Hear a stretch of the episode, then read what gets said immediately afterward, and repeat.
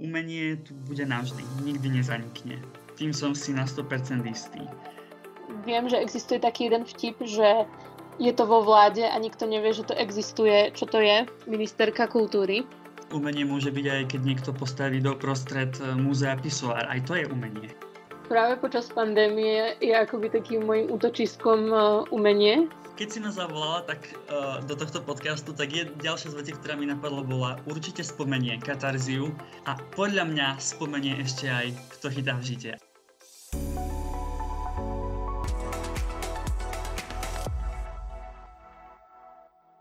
Milé poslucháčky, milí poslucháči a všetci fanúšici nášho podcastu po škole. Oficiálne vás vítam pri novej koncepcii tohto nášho podcastu s názvom Presko s Marínou. Ja som Marína a som aktuálnou šéf-redaktorkou na odchode v našom školskom časopise Homo Studiosus a v tomto podcaste by som sa rada rozprávala s mnohými zaujímavými ľuďmi a to o témach, ktoré sú podľa môjho názoru dôležité, o ktorých sa v našej spoločnosti málo hovorí a ktoré by podľa mňa mohli zaujímať aj vás. Avšak ešte predtým, než začneme, by som tu rada hodila menší disclaimer. Ani ja, ani Blažej nie sme žiadni zabehnutí umelci, ani kritici umenia, teda pokiaľ vyslovíme nejaký názor, s ktorým sa nie úplne stotožňujete a chceli by ste nám napísať, že sme nekultúrne svinky, môžete tak prosím urobiť v súkromných správach na mojom Instagrame. Nepíšte prosím Blažejovi, je mojim prvým hosťom a veľmi si ho cením za to, že sa na to podujal. Tak teda v novom formáte podcastu po škole, ktorého som sa zhostila tento raz ja ako šéf-redaktorka na odchode, vítam svojho veľmi dobrého kamaráta a umením plného človeka Blažeja. Vítaj Blažej. Ďakujem, ďakujem za pozvanie. Ahojte všetci. Dnes som sa s tebou chcela rozprávať na takú tému, ktorá podľa mňa nie je veľmi populárna aktuálne na Slovensku, alebo všeobecne na Slovensku by sme mohli povedať a, a to je umenie. Keď som ti to napísala, že sa s tebou chcem rozprávať o umení, čo ti prvé akoby prebehlo hlavou? Že bol, boli to skôr otázky, že prečo práve ty do podcastu o umení, alebo, alebo čo ti teda prebehlo hlavou? Vieš čo, ako úplne prvá vec bolo, že o umení, ale však to je neskutočne veľká téma. Čo konkrétne, vieš, tam môžeš rozprávať Môžeš hovoriť o literatúre, o filme, o hudbe, o tanci, môžeš spomenúť obrazy, architektúru. Tam neskutočne veľa vecí, neskutočne veľa tém, ktorá by si každá kľudne zaslúžila aj viacero dielov podcastu. A ty takto na mne, že sumárne, že no však sa porozprávame o umení, takže to bola asi moja úplne prvá myšlienka, ale potom mi nasledovala aj tá, že nie som si celkom istý, či ja som najlepší expert na túto tematiku, ale každopádne No to veľmi potešilo a dúfam, že tu dnes vyprodukujeme spolu niečo, niečo, čo niečo aj posluchačom dá možno nejaké nové názory alebo nejakú vec, o ktorej by mohli rozmýšľať v súvislosti s touto témou, o ktorej, ako si povedala, sa rozpráva veľmi málo a je tu aj istý, ako keby nezáujem, by som povedal, zo strany slovenskej spoločnosti, čo ma veľmi mrzí a podľa mňa to je veľmi veľká škoda. K tomu sa ešte určite dostaneme, ale začala by som tak postupne, ako si začala aj ty, a takou veľmi nenávidenou otázkou v tejto komunite a možno všeobecne, že, že čo je to vôbec umenie. A teraz mi nemusíš dávať nejakú definíciu, ktorú si hovoríte na, na uh, seminári, teda z umenia a kultúry, na ktorý ty chodíš, aj keď verím, že by si mi nejakú vedel dať, ale čo je pre teba osobne umenie?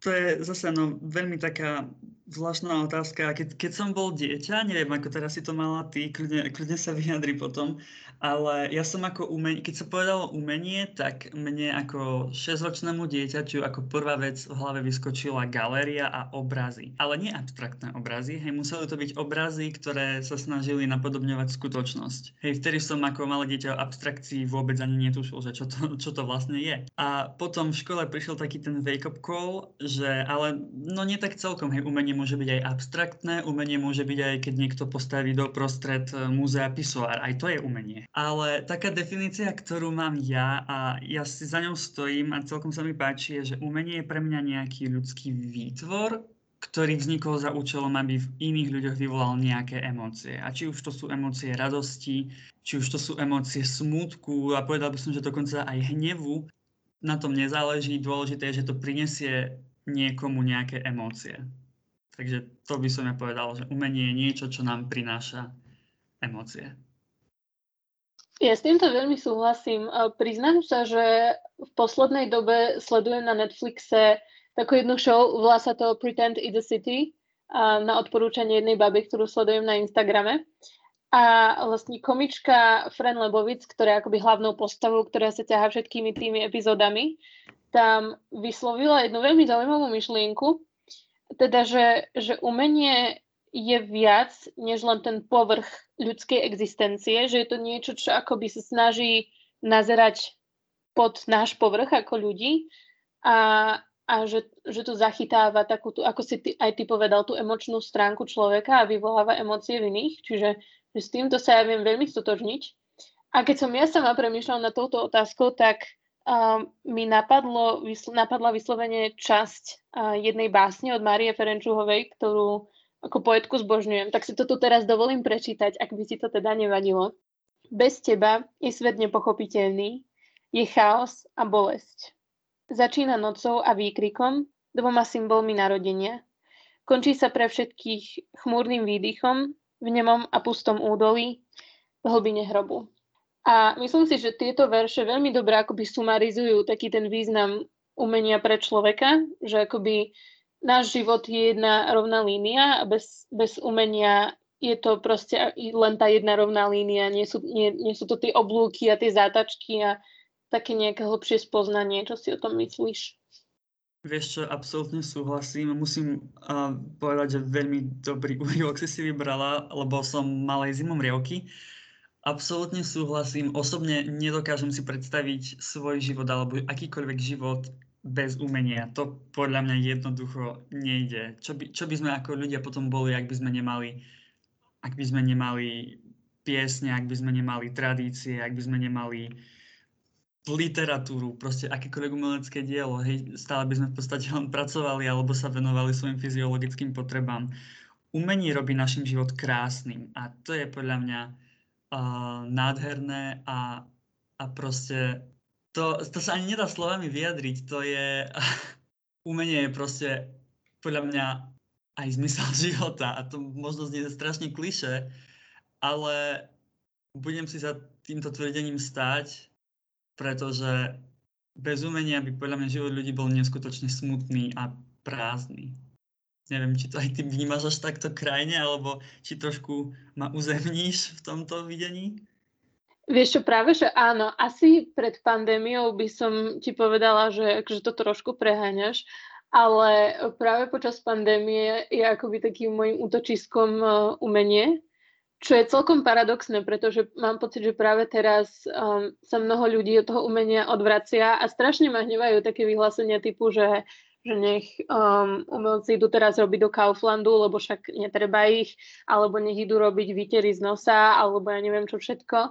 A, a že akoby ľudia si neuvedomujú, že to, čo im ten čas strávený doma aktuálne robí oveľa, oveľa príjemnejším, je samotný Netflix, je možno, ja neviem, nejaké, nejaké predstavenia divadelné na internete, je čítanie kníh, je pozeranie filmov, proste, že, že strašne málo si ľudia uvedomujú, ako veľmi to umenie ovplyvňuje ich životy, aj teraz počas pandémie. A neviem, neviem, strašne ma hnevá taký ten pohľad na Slovákov, na to, že, že a na čo je nám vlastne tá liberálna umelecká kaviareň, ak, ak vieš, čo tým myslím.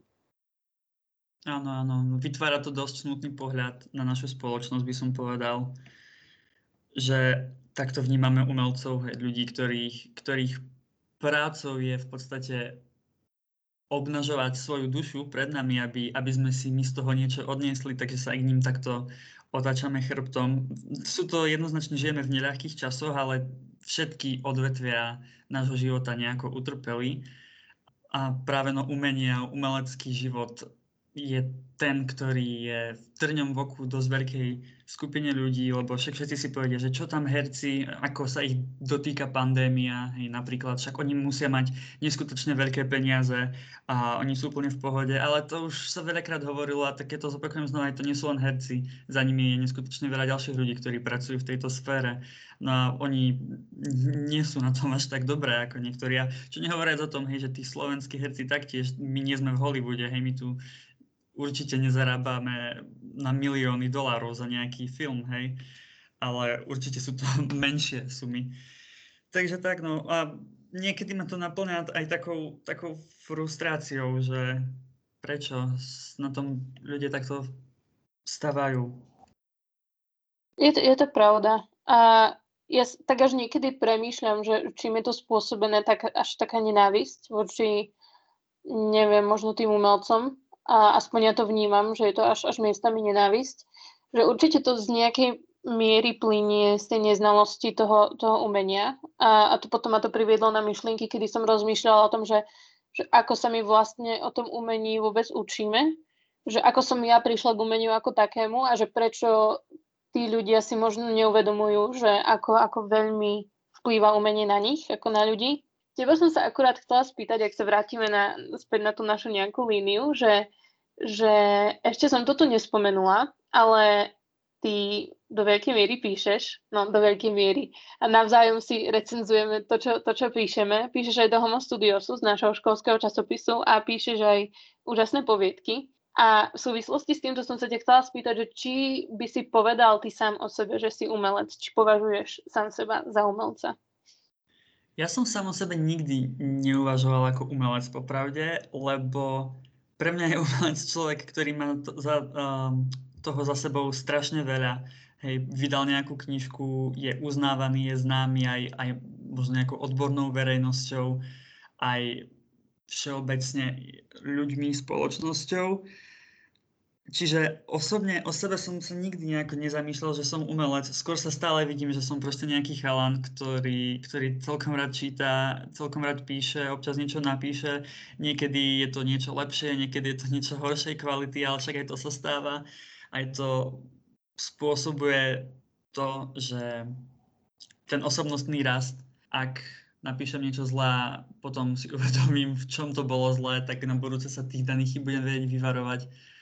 Nazvať sa umelcom je podľa mňa strašne sebavedomé a ja ešte nie som podľa mňa v tej rovine, aby som úplne s čistým svedomím mohol povedať, že áno, som umelec. No otázne je, že či niekedy do tej roviny vôbec človek má prísť ja som tak nad tým rozmýšľala, hlavne v súvislosti e, s tým, keď som robila rozhovor s jedným uh, košickým umelcom. No ja by som povedala, že je to umelec. On sa nazval, že je, že je street artista a že teda veľmi nemá rád, keď si ľudia berú na seba tú pózu umelca a sa tvária ako teraz, aké veľké veci tvoria a ako tým ovplyvňujú svet. A že má pocit, že keď si človek na seba zoberie takú tú pózu, že teraz som umelec a teraz e, som veľký človek, tak tým akoby utrpí nejaká jeho koncepcia umenia, niečo, čo, čo tvorí a čo dáva svetu vonku a že, ako si aj ty povedal, že je to viac o ňom, ako o tom, že chceš vyvolať tú emóciu v iných ľuďoch. Čiže je to podľa mňa také veľmi protichodné, že na jednej strane asi väčšina umelcov by si nepovedala, že sú umelci, aj keď my si myslíme, že sú umelci. A potom je tu skupina ľudí, ktorí si myslia, že sú umelci a v skutočnosti to možno, to, čo tvoria, nie je až také dobré? Mohla by som to takto povedať? Rozumiem, čo chceš povedať a hej, no, súhlasím. Zase, ale na, druhej strane ešte, vieš, je tu vec, že kto je to umelec, ako si zadefinuješ a to je veľmi subjektívna vec. Ja napríklad by som povedal aj um, o nejakom záhradníkovi, ktorý dokáže vytvarovať nejaký kert do nejakého pekného tvaru, že to je umelec. Niekto iný by to napríklad o ňom nepovedal, vieš. Čiže to je znova dosť podľa mňa záleží na jednotlivcovi, koho bude považovať za umelca a koho nie. Ja by som tu opäť hodila takú veľmi peknú myšlienku, ktorú, ktorú som si požičala od eh, komičky Fran Lebovic z tej Netflixovej show. A, a to je, že ona povedala, že umelec je pre ňu ten, kto sa snaží prebudiť mysle ľudí na vôkol. A teda je to podľa mňa dosť široká definícia na to, aby sme tam zahrnuli aj toho záhradníka. A opäť sa to podľa mňa vracia k tej také nejakej našej definícii umenia ako takého. Čiže neviem, takto by som to asi zadefinovala ja. Tak človek, ktorý v ostatných ľuďoch snaží sa vyvolať emócie a možno zmeniť, nie, nie že zmeniť ich pohľad na svet, ale zapričiniť to, aby rozmýšľali o jednotlivých aspektoch života. Keď chceme teda predložiť tú našu pôvodnú definíciu z úvodu, by sme mohli povedať na umelca. Ako ty um, vnímaš aktuálne umenie v časoch pandémie? Trochu sme sa rozprávali o, o situácii umelcov, ale možno ako formuje pandémia a lockdown nejaký tvoj vzťah k umeniu ako takému? Ako som na začiatku vravel, je strašne veľa rôznych druhov umenia a jednotlivé tieto odvetvia to podľa mňa zvládli rozdielne. Niektoré sa teda celkom úspešne adaptovali, napríklad to divadlo, to už bolo tiež spomínané, že prešlo do tej online podoby. Sice nemôžeme to porovnávať s tým pravým divadelným zážitkom sedieť v historickej na, alebo v nejakej modernej budove v hľadisku, doslova dýchať, cítiť to divadlo, ale predsa len nejako, aspoň nejaká menšia náhrada tam je. To, že sme všetci ako keby uväznili v našich domovoch vplyvom tejto choroby, podľa mňa zapričinilo to, že aj viacej ľudí sa možno začalo, um, začalo obzerať, respektíve začalo chytať toho umenia. Možno viacej ľudí sa vrátilo kni- ku knihám, alebo viacej ľudí začalo sledovať filmy, možno venovať sa hudbe. Čiže nep- nepovedal by som, že pandémia spôsobila len zlé veci v oblasti umenia. Vedeli by sme tam nájsť aj nejaké dobré veci, Lenže zase na druhej strane, uh, a my sme sa o tom už rozprávali aj mimo tohto podcastu, neviem, či si to pamätáš, keď sme sa rozprávali o tom, ako sa úplne netešíme na to, keď sa toto všetko skončí a koľko príbehov vznikne o celom tomto čase a aké to bude všetko otrepané. Čiže tak trošku sa bojím o toho nejakých 10 rokov, že pôjdem do knihkupectva a uvidím 10 kníh na tému vypukol nejaký vírus a všetci sú uväznení doma. Áno, áno, pamätám si, ako sme uh, sa o tomto rozprávali. Na druhej strane ja si nemyslím veľmi, že, že možno až tak veľa poviedok a kníh bude o tomto vznikať. Mám pocit, že celkovo umelci sú v tomto období strašne nečinní. Minimálne to viem povedať za seba bez toho, aby som si na seba brala nejakú tú, tú pozu umelca.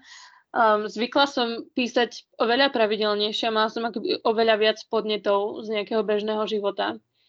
A aktuálne akoby až prinútiť sa niečo napísať, minimálne čo sa týka nejakej poézie, je z mojej strany veľmi náročné. Takže myslím si, že z mnohých ohľadov toto bude vnímané ako také, neviem, možno hluché obdobie pre, pre mnohých umelcov. Viem, že niektorí tvoria, napríklad Taylor Swift uh, dala vonku dokonca dva nové albumy, ktoré sú viac také alternatívne, ktoré uh, veľmi potešili moju pandemickú dušu ale inak sa mi veľmi ťažko tvorí v týchto časoch.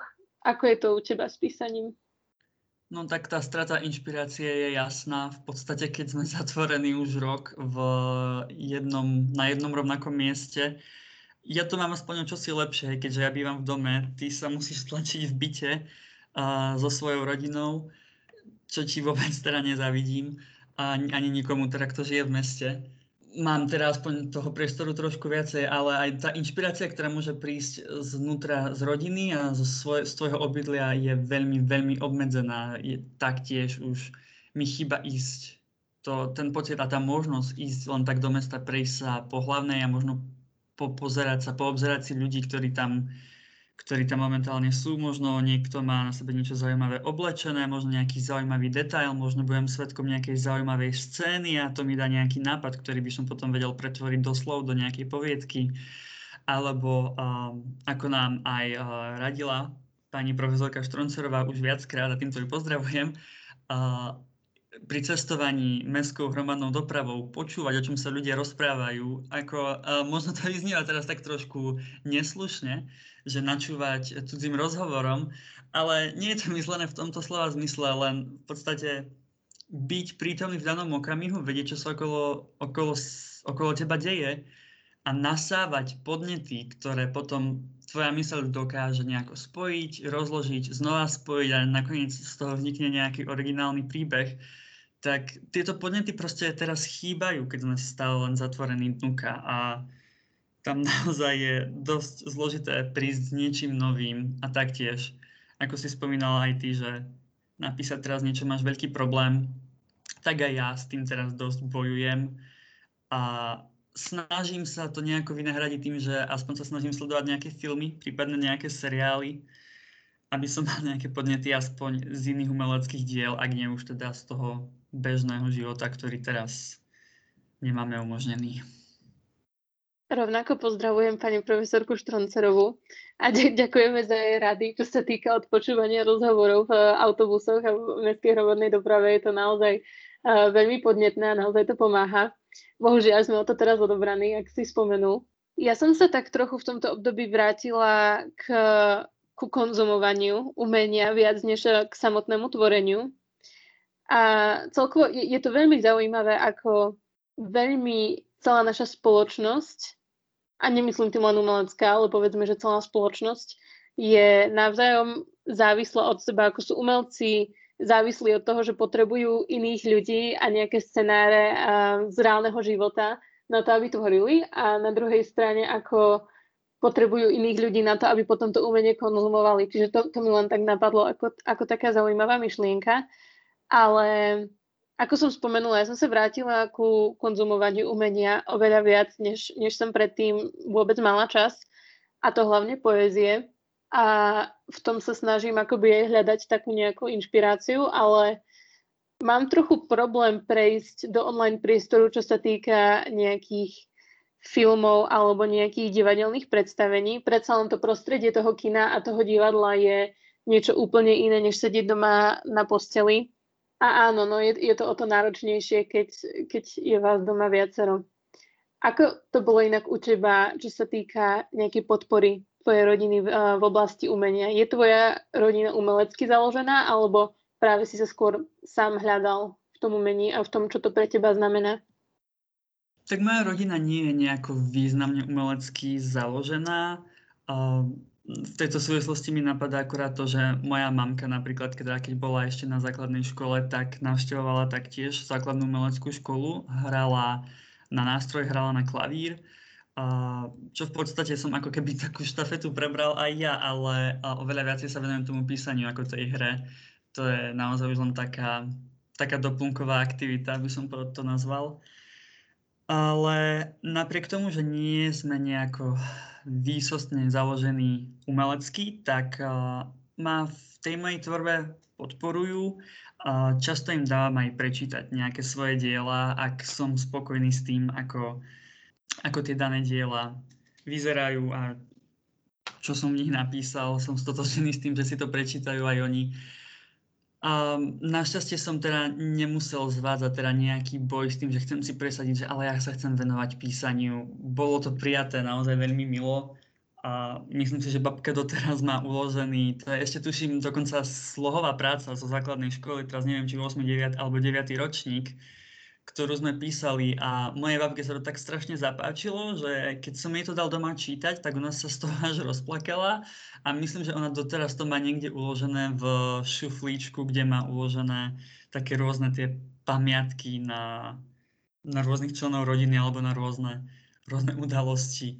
Čiže to ma tak vždy veľmi teší a aj, aj som rád za to, že mi teda rodina nejako nehádže polena pod nohy, a nenúti ma napríklad, aby som smeroval, ja neviem, na učiteľstvo, ak tam nechcem ísť, alebo na hociaký iný obor, ale že mi dala v tomto takú voľnú ruku a že sa môžem realizovať v rámci písania. To bolo strašne krásne s tým, s tým čo si opísal. Uh, mne osobne sa toto nestalo, aj napriek tomu, že si myslím, že celkom veľa ľudí v mojom okolí myslí, že moji rodičia musia byť určite nejako literárne založení, už len podľa toho, ako sa volám.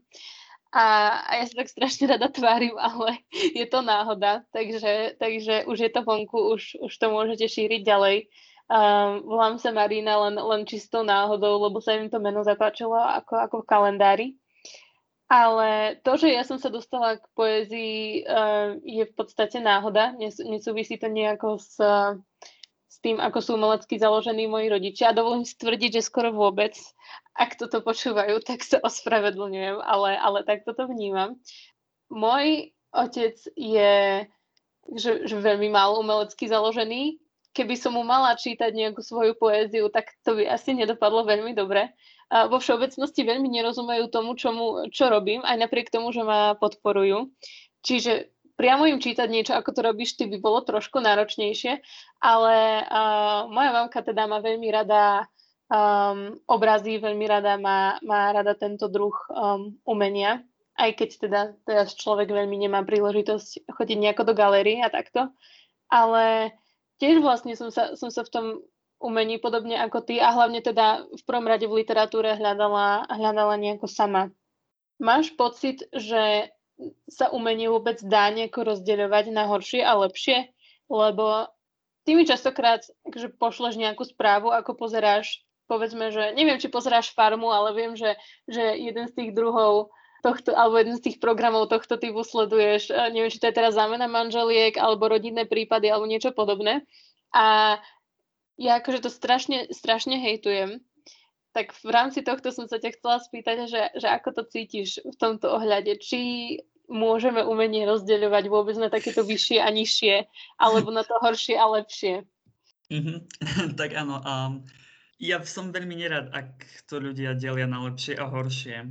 Už len z toho dôvodu, že je to veľmi subjektívna vec a niekto môže povedať o nejakej kritikmi úplne oceňovanej malbe, že to je pre Boha, toto považujeme za umenie, však to je niečo bizarné, to je čierny štvorec na bielom pozadí, hej, čo to má s tý, toto s umením a, a niekto, nejaký reálne umenovedec študovaný môže zase povedať o nejakom filmovom seriále, že to je čistý brak. A áno, môže to byť brak, ale pokiaľ sa to páči nejakým ľuďom, má to nejakú svoju cieľovú skupinu, nenazývajme to zlým, veď, uh, veď tým ľuďom to spôsobí nejaké emócie, hej, konec koncov. V mojom prípade zámena manželiek je strašný taký... Mm, to je taká hodina, kedy vyslovene vypnem, lebo tam sa niečo deje, ale zároveň sa tam nedieje nič zložité. Neviem, či rozumieš, čo sa snažím povedať. Že dokáže to môj mozog pochopiť aj bez toho, aby si skladal nejaké dieliky do seba, ako čo sa deje napríklad, keď človek číta knihu, kde si musíš vizualizovať postavy a zároveň premyšľaš o tom, čo tá postava možno spraví v danej chvíľke podľa toho, ako už poznáš jej charakter a čo sa môže stať ďalej v deji. Hej, pri, pri zámene alebo pri podobných programoch, to len proste pozeráš a usmievaš sa ako blb niekedy, hej.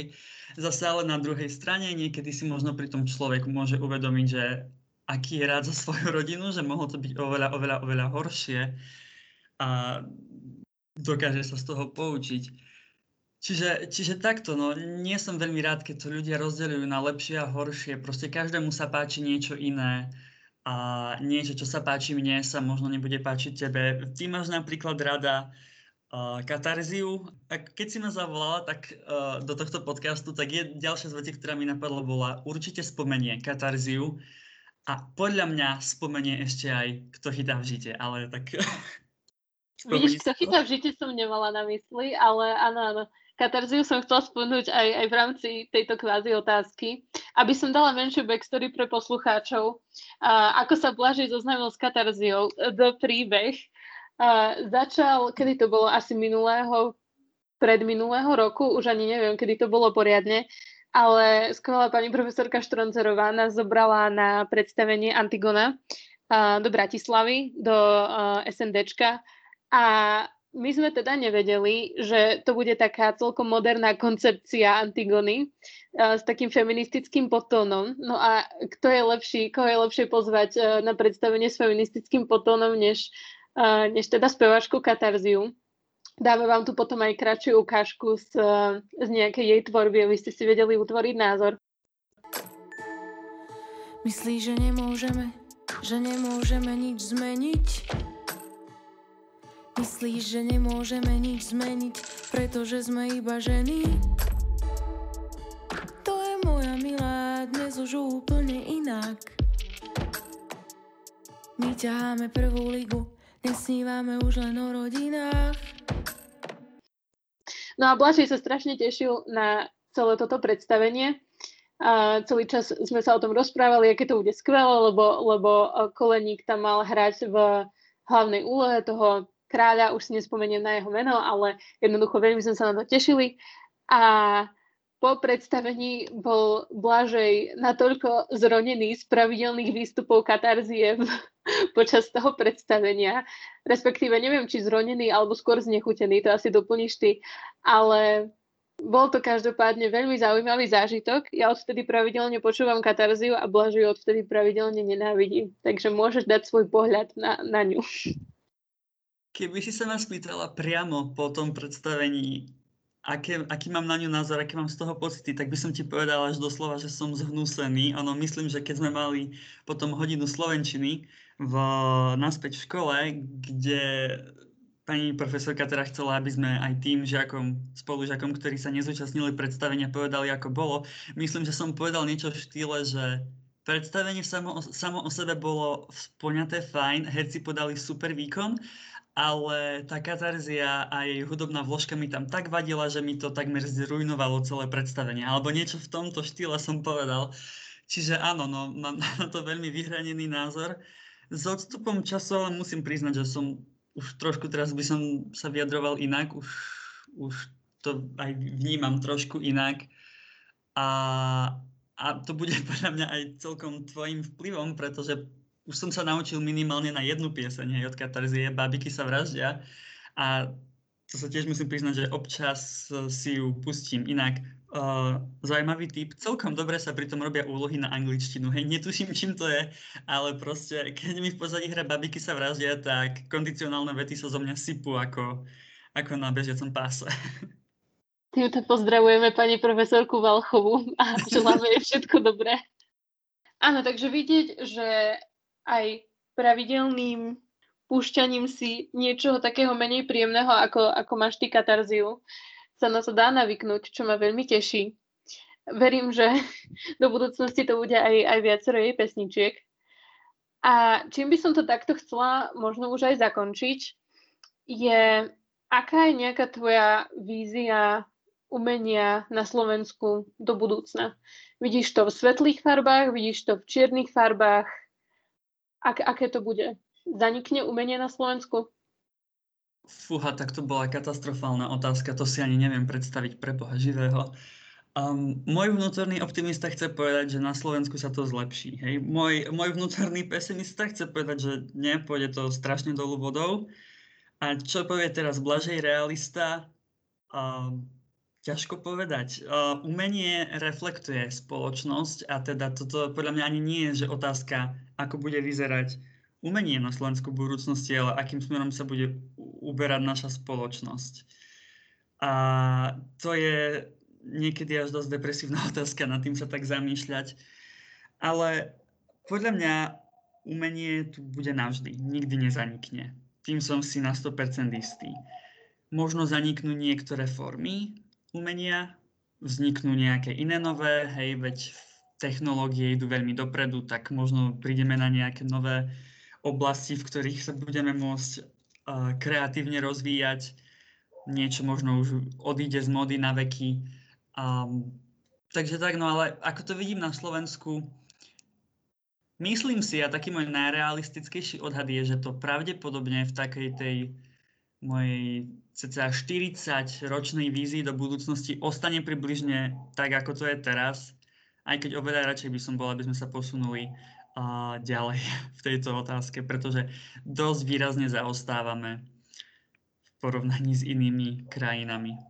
A ako by si to nazvala ty, vidíš to, vidíš to tak nešťastne, ako, ako si ukončila tú svoju otázku, alebo možno máš svetlo na konci tunela?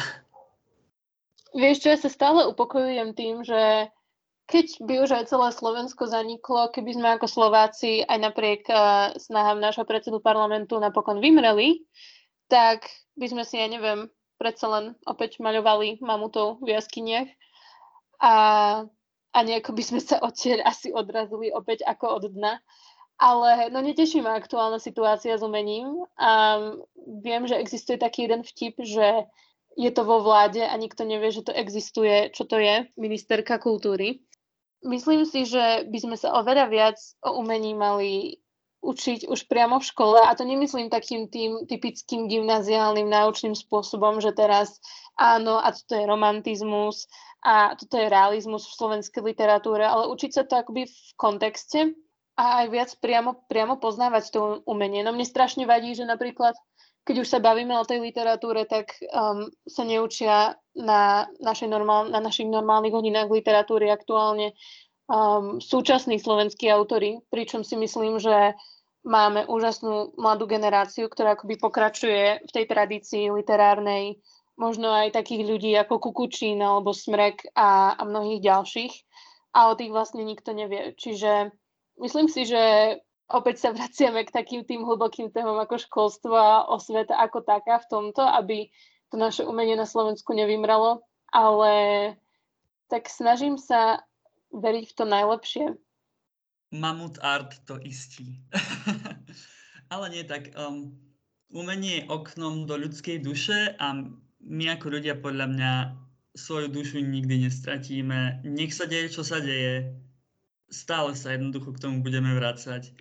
Tu už ide len o to, že do akej miery ten náš návrat do akej vyspelosti sa vrátime. A či sa vôbec budeme musieť vrácať. Ideálne nie, ideálne poďme len stále dopredu. To je vždycky najlepšie len napredovať a nemusieť začínať od znova. Tak s týmito slovami a so slovami Mamut Art to istí zavriem. Ďakujem, že si tu bol, Blažej, a určite, ak by si tu poslucháči želali, tak ťa opäť rada privítam niekedy znova tej budúcnosti, čo sa umenia týka. Ja taktiež ďakujem ešte raz za pozvanie a prajem príjemný zvyšok dňa, večera, času, kedy to počúvate.